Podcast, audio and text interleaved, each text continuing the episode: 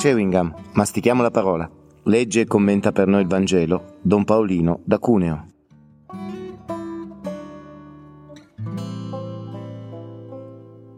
Dal Vangelo secondo Marco.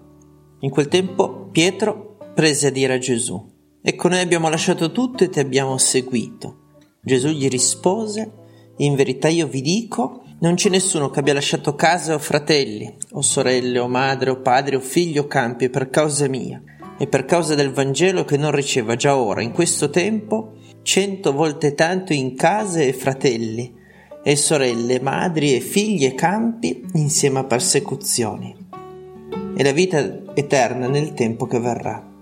Molti dei primi saranno gli ultimi e gli ultimi saranno i primi.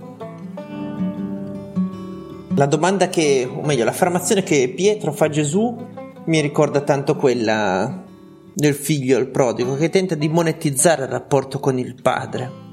Dammi la parte di patrimonio che mi spetta, ecco noi abbiamo lasciato tutto e ti abbiamo seguito e quindi cosa ne abbiamo in cambio? Che è quello che un po' forse pensiamo tutti e ce ne accorgiamo quando la vita ci fa qualche torto, ci pesta il piede, potremmo dire e rinfacciamo tutto a Dio, ecco Dio perché mi hai mandato questo, perché è successo questo eh?